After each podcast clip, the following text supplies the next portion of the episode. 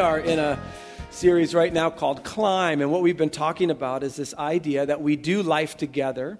And for some of you, that might be a difficult um, thing to hear. It's that you feel you would feel more comfortable alone. I mean, that's we kind of fall into these different categories. Where some, the more the merrier, and for others, it's like I just my dream uh, day is that everyone leaves the house and I and I just sit there, and which is fine when it comes to just how you spend your Saturday. But when it comes to life, because there's so many ups and downs, and when it comes to uh, trying to get to a place where you're, you're experiencing God in a way that's deeper than you ever have before, or different, more different than it's ever been before, or what have you. This is where it helps to have the people coming alongside of you. What I want to talk about this morning is a story about Jesus um, where there was a guy who needed to get to Jesus, and it was, it was impossible for him. There was no way he was going to get to Jesus. And we'll see in a little bit. And already, just by saying that, the people who've been Christians for a long time are like, ooh, ooh, I think I know the story, okay? Put your hands down, okay? Yes, it's that story. Golly. You guys are like, oh, boy, okay? And other people who are like, don't read the Bible are just like, I don't know. I didn't know what the story was. Well, don't talk like that. So, um, but, but, but this guy could not make it to Jesus. Now, now here's the thing I'm just going to start off from the very beginning, just let you in on something. There are some people in your life that cannot get to Jesus unless you bring them there.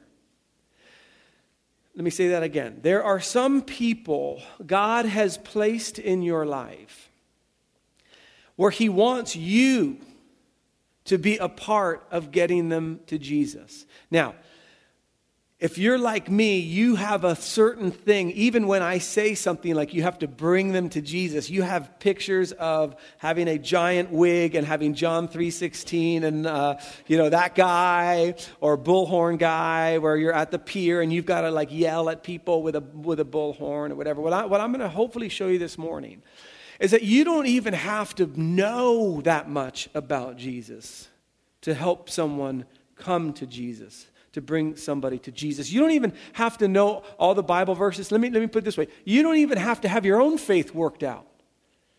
You, you just have to know that there's something about Jesus. And it's just inviting people along the same journey we're all on. This is why at our church, we say that you can belong, you can be a part of what we're doing before you even believe, before you even know, before you even worked, worked it all out. And so uh, we're going to look at a story this morning uh, where, where, they, where they bring uh, somebody who couldn't get to Jesus, their, his friends bring them to Jesus. The other thing we're going to see this morning, and I'll just tell you right up in the front, is that Jesus doesn't often deal with what we think our real needs are. See, some of you are here um, because your marriage is in crisis and you're thinking, yeah, maybe if we just start going to church, and that's great, and church can help your marriage. Uh, some of you, you've, you've had a career or a path you've led in your life, and it hasn't helped you, and you've gotten to a bottom place, and you're like, I think I need God, or I think I need the Bible, or, I, or I, my, grand, my grandma says she's praying for me to go to church. I think I'll just go to church, right?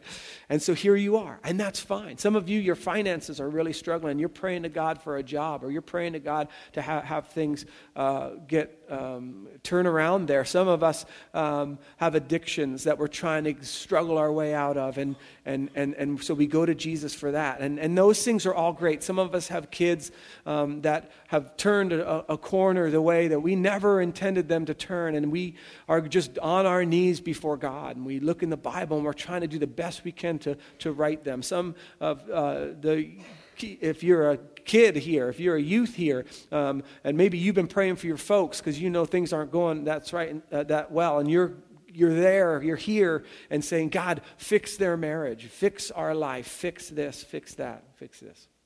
Yeah. And those are all super important, and that's why we fill out our prayer cards, and that's why we do all, all, all these things. But there's another need, a need that we all have, that unless that need gets met, the other ones, while important, don't really make that much of a difference. So this morning, um, it was really cool. I was, again, uh, uh, like Eeyore coming into the sanctuary, and it's like every, everyone's like, Are you sick, or have you just been beaten with a rod, or what, what's going on? And, and so some people came and prayed for me. They, they laid hands on me, and, I, and, and like this, you know, they, they didn't want to. They're like, Lord, you just with the faith, just put him over the other side, and you know we're in, you know, virtually laying hands on him. But they, they were praying for me, and and um, and I believe that God heals, and so. I'm, I'm, I'm excited, okay? But we're going to look at something that Jesus did that almost is offensive, okay? And so we're in Mark chapter 2, and uh, starting in verse 1. And so if you have a Bible or you have a mobile device that uh, has a Bible on there, you, if you want to follow along, Mark uh, chapter 2, and we'll have the verses behind me as well. But Jesus' ministry is starting to ramp up. He's already healed a leper, which we don't really have many around here, but, uh, but that's what I felt like once people knew I was sick. Uh, it was like, unclean, un- unclean, keep, him away. But Jesus already healed a leper. He's, he's um, healed a bunch of stu- uh, people at Peter's house. And so he's back again. And here's where we are. A few days later, and again, it's referencing another story prior to it. A few days later, um, then, uh, when Jesus again entered Capernaum, which is where Peter lived, the people heard that he had come home. And so, so this is what you're going to begin to see. If you kept reading the book of Mark, you'd see these different things where people, Jesus was a big deal.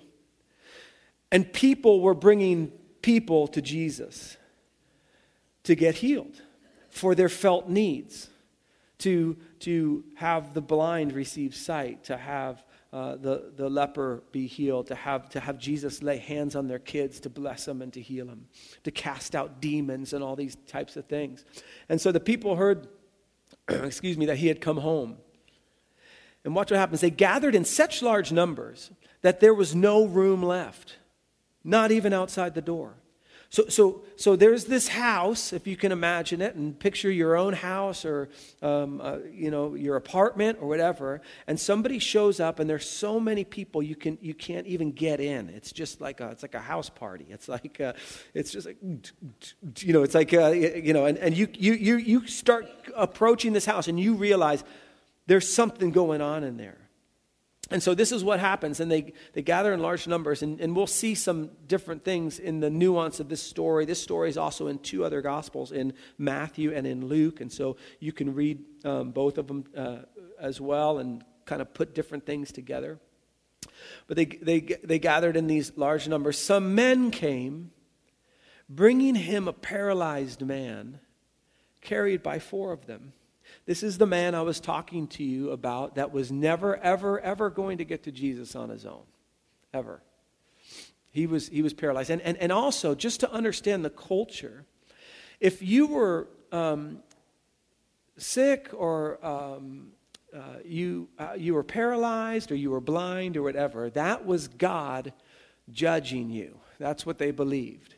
That there's a reason you're paralyzed, and it's probably something you did okay? Which adds to the pain of what it would be like to have a felt need around that time. If, if the religious leaders believed that the, your deepest felt need, the thing that you think the most, I don't want to be paralyzed anymore, that then not only do you still have that need, you have people, the authority, the religious uh, people of the day telling you it was something you did or your parents did. As a matter of fact, there's this really um, funny story, and uh, we'll, we'll, go over it again. It's one of my favorite stories in the Bible. I think I've preached on it twice in the last 10 years I've been here. About this, this um, kid who's blind, right? Well, he's not a kid, he's like probably in his 30s. And, and here's the question the disciples ask. They see this blind person, and the disciples ask Jesus, Did he sin or was it his parents?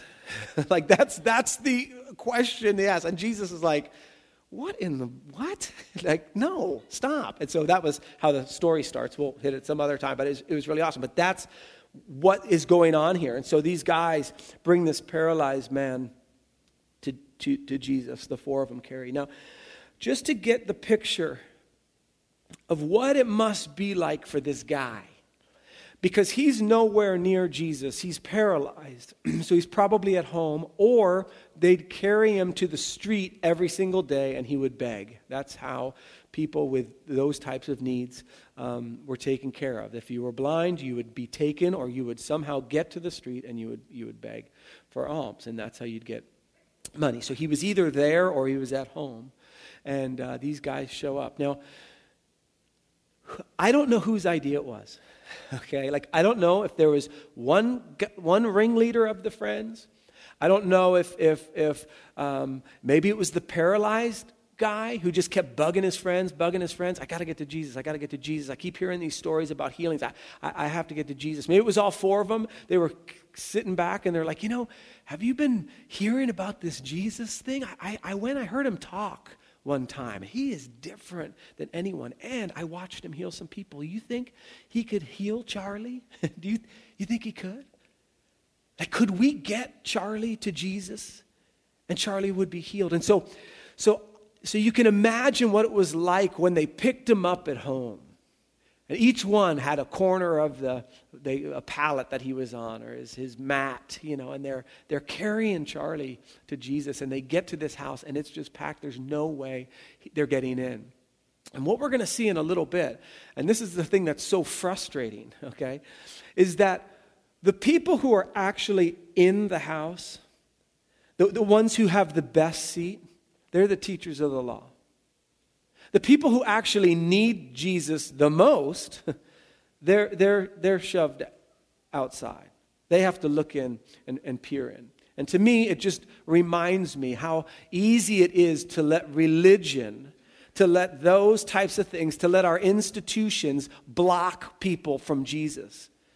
When in fact, it should be us just bringing them to Jesus not bringing them to church, not bringing them to a set of rules, not that all comes later. We just gotta get them to Jesus. And so this is what happens. And so he's carried by four of them. Now watch this. Since they could not get him to Jesus because of the crowd, they made an opening in the roof of somebody's home. okay? So when I said, hey, picture your house and picture it really crowded, you're like, oh, yeah, cool. You know, you got the bean dip over here and you got this over here or whatever. Now imagine, you know, you know, you're sitting there and like sawdust starts falling uh, down on you. This is what was happening. They made an opening. So Jesus is teaching. It would be like if I'm here right now and all of a sudden debris like starts falling on my head. And, uh, and of course, where would, where would you, would, would the sermon continue? No. You'd all be looking up there. And I'd be like, what the? And so I'd move over or whatever. This is what it feels like when a cell phone goes off. But anyway, so the, um, so the, it starts to open up up there. Now, if you're the owner, this is the thing, the Bible leaves so much stuff out. It's like, if you're the owner of the house, what do you do? Like, do you say, hey, get off my roof, you crazy kids, or whatever? Like, we don't hear about what happened. Um, and, and it was most likely Peter's house or Peter's, where Peter's in law's house. Maybe because it was Peter's in laws, he's just like, oh, this will be awesome. I don't know. I don't know how Peter got along with his in laws, okay? So they make this opening in the roof above Jesus by digging through it. Now, the roofs back then were a little different. You would replace your roof every year. You had beams, and then you would, um, before the rainy season, you'd go up, you'd remove the old roof, and you'd put a new one on, and all this kind of stuff. So it wasn't quite like, uh, you know, um, they're on the, you know, the, the clay tiles or whatever, pulling those off. But it's still a, a, a major undertaking. And imagine how big that hole had to be to get a paralyzed guy down. I mean, that's a big, that's a pretty big thing. But I, I put this in yellow because I, I want to keep reiterating the fact their only goal was to get him to Jesus. Jesus would do everything Jesus does. They just had to get him there. They were just part of the thing. It took all four of them to get him there so that he could have an encounter with Jesus. Now, don't get me wrong, they have one thing on their mind, and it's not Jesus' sermon, okay? They want him to have his deepest felt need met. If you had identified him, as a matter of fact, in the Bible, he's, his identity is the paralytic. That's his identity. And for a lot of us, that becomes our deepest need, becomes our identity. We become divorced, we become single parent, we become, um, you know, my, my parents are at different you know, things for Christmas. We become, we, we, we become the, the person, you may, maybe, if you're honest, you might self identify as your biggest mistake. That's the thing you just can't let go of. And so you've got this deep felt need, and you just want Jesus to take it away. So they have to get him to Jesus. So they lowered him. Uh, uh, they lowered the mat the man was lying on. I want you to get this guy's perspective, okay? He comes down. He's still paralyzed, but he's looking up at Jesus like Jesus right in the face. And his buddies are up peering over into the, in the roof. He's got his friends up there looking down, like, I wonder what Jesus is going to do. And it's like, You okay down there, buddy? You know, and he's, he's looking up. So he sees Jesus and he sees his friends. This is the connection that this guy has with his friends because they brought him to Jesus. And so, uh, Jesus, what Jesus does next is, um, is great, but let's not make any uh, bones about it. They're there to have him healed of being paralyzed. That's why they're there. As a matter of fact, when the whole thing started happening with the roof and they started lowering this guy down, everybody in that house knew why they were doing this and what they were doing. Everybody did. They're like, oh my goodness, they're bringing this guy down to have Jesus heal because Jesus had just healed a whole bunch of people in that house. So here's what Jesus says When Jesus saw their faith, he said to the paralyzed man, Son, or basically child, your sins are forgiven. Now, I'm a pastor, and that is disappointing. like, oh, cool, thanks. Thanks for the, the, the sins. You know, I'm paralyzed. I don't know if I mentioned that, okay? You know, we just put a big hole in the thing. You know, that, that's the thing. Now, now here's, here's, the, here's the point I want us to get this morning. The number one need we have is often not our felt need. So you might be going through something really tragic right now. You might be in a dark space right now. You might be at church just to see if Jesus can do anything, to see if the Bible can do anything, to see if anything can change. And that's your that is your felt need. But that is not your most crucial need. Your most crucial need is the same as my most critical need. That our sins get forgiven. And so, whether we go to Jesus for whatever reason it is to have a better life, for a good luck charm, for whatever, to, to, to change, we've, we've seen the way we've done our life and now we need a change. All that is fantastic, but your number one need is to have your sins forgiven. And my number one need is to have my sins forgiven. Because if my sins aren't forgiven, what good is it if I can walk? If my sins aren't forgiven, what good is it that I turn my finances around? If my sins aren't forgiven, what good is it that I, I finally get uh, into a great relationship, a marriage, or a boyfriend, or whatever it is? Or if my sins aren't forgiven, and I, I want my parents back together, that's great, but if my sins aren't forgiven, not, not even that, because here's the thing. Jesus healing, Jesus healed a lot of people, and they're dead. right? And it's not because Jesus didn't do a good job healing them. And so Jesus heals the blind person, and, and, and guess, guess what? That was a couple thousand years ago. They're not walking around here. And so, even though they were healed and their, their felt need was ministered to, their most important need is to have a relationship with their Heavenly Father. And that only comes by God forgiving our sins. That is the way we come into relationship with God, is that our sins are forgiven. And so, Jesus says this to him Hey, son, your sins are forgiven. To which the friends upstairs were like, wait, what? like, and also some healing, please. You know, I don't know like what they were doing. And I don't know if the paralytic was just like, what does that mean? Now watch what happens. Because they weren't the only ones disappointed. Now, some teachers of the law were sitting there. That's why I was saying this, this just bothers me. Um, that, that here's these people trying to get to Jesus, either for their felt need or for their spiritual needs or whatever. And the teachers of the law, the ones that know everything, the ones that um, are the religious elite, they're the ones taking up all the space. They're the, if you excuse the expression, the butts in seats that don't allow any more seats, is these guys. And not only that, look at their attitude. Now, some of the teachers of the law were sitting there thinking to themselves, Why does this fellow talk like that? To which Jesus said, Why did you use the word fellow? Nobody uses that word. No. Um, why does this fellow talk like that? He's blaspheming. Okay, now here's, the, here's one of the kickers. Who can forgive sins but God alone? Who can forgive sins but God alone? How does Jesus just look at somebody and say, because of the faith of their friends, that their friends brought them to Jesus, your sins are forgiven.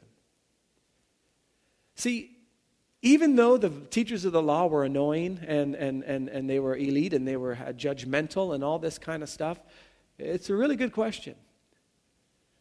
You just can't say your sins are forgiven. Only God can do that. And as a matter of fact, to, to their defense, that isn't even how it works. Okay? The way it works is that you, you, you, you have your sins and you know about them, and so you go purchase an animal.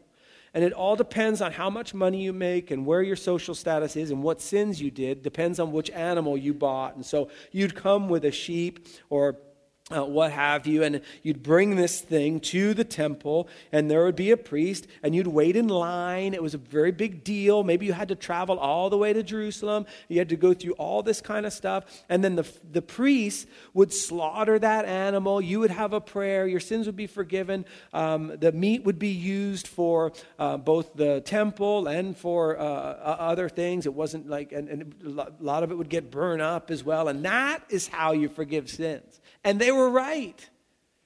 That is how. That's, that's the Old Testament. That's the old law. So to have Jesus just willy nilly go, oh, and all the sacrifice stuff, don't worry about that, would have been a little eye, eye raising. Eye raising? Eye, they'd raise some stuff. So, anyway, um, who, who can do that? Now, watch. Immediately, Jesus knew in his spirit that this was what they were thinking in their hearts, which is just freaky that Jesus knew what they were thinking in their hearts. And he said, Why are you thinking these things? Now, if I were a teacher of the law, I would just run out of the room, right? Because it's like, he knows what I'm thinking.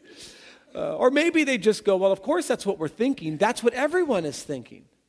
In fact, what everyone was thinking is, Is Jesus going to heal him? Now, this is so important because what Jesus is doing is he's trying to tap into the felt need of this man and the felt need of the people who are, are, are um, going through stuff. And what he still tries to do is to tap into your felt need and my felt need and say there's a need that's deeper than that, and it has to do with your soul. And I am the one who has the authority to fix your soul. And if your soul is fixed, you will find oftentimes that your felt need just diminishes even if it doesn't even get addressed. And so he says to them, uh, Why are you thinking these things? Which is easier for me to say? To say to this paralyzed man, Your sins are forgiven? Where there's no evidence that anything happened or anything like that, or get up, take your mat, and walk. Now, at this, at this point, the paralyzed guy is like, walk, walk, walk, walk, walk, walk. Like, like if I think this is going where I think you're going, I don't care what they think. Just do the walk part, and then we'll deal with the with the sins and forgiven, and I can get that taken care of at the local temple. I don't, you know, whatever. But uh, but why don't we do the walk, the walk thing first? But this is a really brilliant thing on Jesus' part because he's, he's trying to get people to understand. You know that felt need, the thing that you want to change more than anything else in your life, that one? There's one even more important than that the forgiveness of your sins. That is what will take you into eternity. The other thing is, the sickness to begin with was the result of sin anyway. So, so I have a cold right now, right? That is the result of sin, okay? Probably not mine, although it could have been. I don't know. Uh, but that's all of sickness and disease. That's all of death. That's all of, of, of, of pain. It, it's just a result of original sin that has been just carried through. Now, here's what happens a lot of times we go to the God who can heal. We go to the God with the authority to forgive sins, and we blame Him for our felt need not being met. when He says there's something far beyond your felt need, it's your real need, it's your soul. And so He says, and here's what He says But I want you to know that the Son of Man has the authority on earth to forgive sins. Jesus doesn't say, I want you to know I'm serious about this and I have a lot of authority, and so I'm going to heal this guy. I want you to know that um, I have a lot of power. I want you to know I'm God, and so I'll just heal this guy. No, he wants them to know that he has the authority to forgive sins. That's what Jesus wants them to know. And so he does something crazy. He says to the man, Get up, take your mat, and I just, see so many sweet things with Jesus and go home. Jesus sends him home. He doesn't send him on a speaking tour with Jesus, okay? He's not like, okay, I'm going to heal you, but here's what you owe me now, okay? Because I'm going to go to all these different things, and you're going to get up and introduce me, and you're going to have, we're going to put the mat out so everyone can see it, and you could say, oh, this is my mat, this was my felt need, this was my brokenness, and now Jesus. He just says, go home. This is the kind of restoration Jesus does. And this is why, going back to my original thing, it is so important for us to bring people to Jesus. Because we might bring them to Jesus because we want their marriage healed, and that's great. But, but He's going to deal with everybody in a different way. And so maybe your job, the, the, the, the reason you're here, is that coworker. You don't have to open your Bible at lunchtime and go, oh, well, so, um, you know, uh, I don't really know too much about it. Maybe you just say, hey, I'm just on this journey. You want to go to church with me? You, you want to, I mean, I, I just, I'm, I'm just in this process. But here's what I've seen. I've been around some people, and this Jesus thing is real. It really is transforming their lives. He really does forgive sins. My past can be uh, uh, taken care of, I can be forgiven, I can be restored. The pain that I've gone through in the past can be, can be turned to joy. I, I can have peace in my life. I don't have to have anxiety. And you don't have to know every scripture verse. But I just want you to know that you might be the key ingredient, the fourth friend that just carries enough of the load that somebody will get to Jesus who couldn't normally get to Jesus. So he gets up, he takes his mat, and he walks out in full view of them all. and they freak out, right?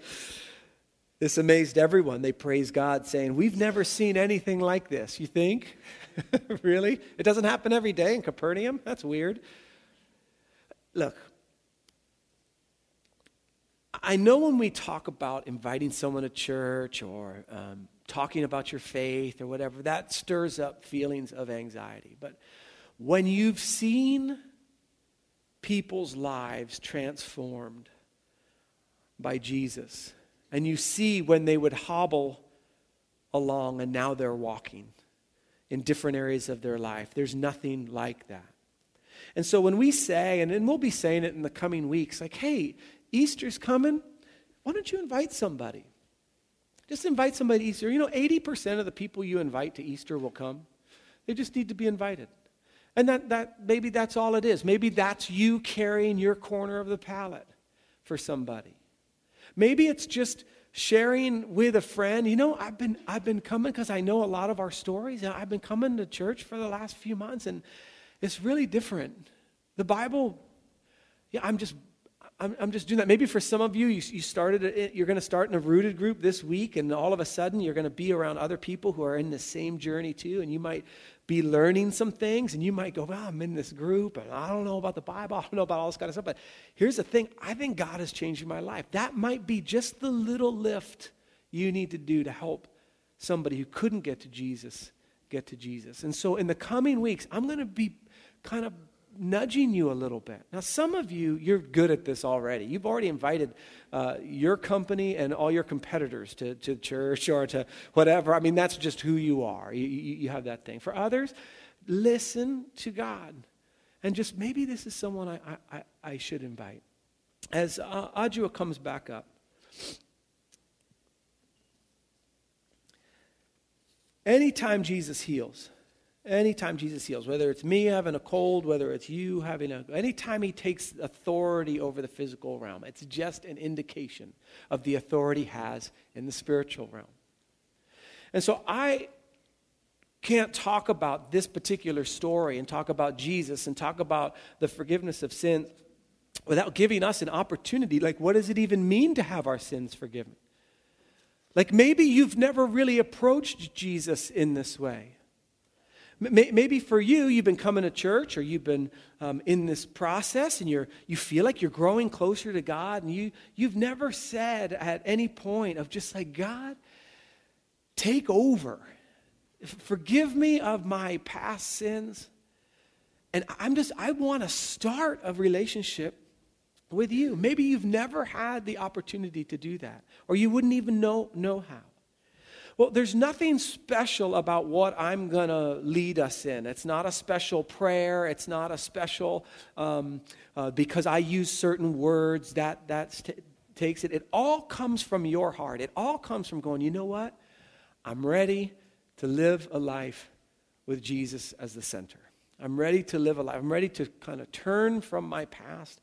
I'm ready to have my sins forgiven. That's why we have a cross on stage. The reason those people didn't have to go back and buy an animal and do a sacrifice and go to the temple and go through the line and all that kind of stuff is because there was one sacrifice that was made that took the place of all those sacrifices. And it was Jesus himself, the one who has the authority to forgive sins and the one that has authority to heal. And so when he hung on the cross and he died and was buried, and then what we're going to celebrate at Easter, he rose again. He broke the chains of sin and death. And he allows us to just come to him and say, God, Jesus, I accept what you did on the cross, and I need forgiveness of sins, and I want to make you Lord of my life. That is as simple as I can, I can make it. And so, here's what I'm going to do because I pray this prayer often. It's not just a one time, oh, yeah, when I was five, I prayed this prayer, and so I'm good, and, um, you know, and now I'm on my way. I mean, I uh, constantly need my sins forgiven, and I constantly need to be in a posture where I'm accepting Him to be Lord of my life over and over again. So I would just like us to close our eyes and bow our heads. And um, whether you've been a Christian for 30 years, um, whether you are just thinking, you know what, I think I, I think I am ready. I would, I'm going to lead us in a prayer, and so I'll pray a little bit, and then you can pray. And if you're if you're like, I'm not ready to do, I just I just like the band, you know, I get that. And that's fine, and you don't need to participate in this. But we would be doing you a disservice if we didn't allow you this opportunity to be brought to Jesus and to have your sins forgiven. So, um, if you if that's you again been a christian for a long time maybe uh, maybe you're just starting out. If, you, if that's your desire is to have him lord of your life just repeat after me. Dear jesus thank you for dying on the cross. Thank you for paying the penalty of my sin. Please forgive me of my sins I want you to be Lord of my life. And I give you my life today. In Jesus' name, amen.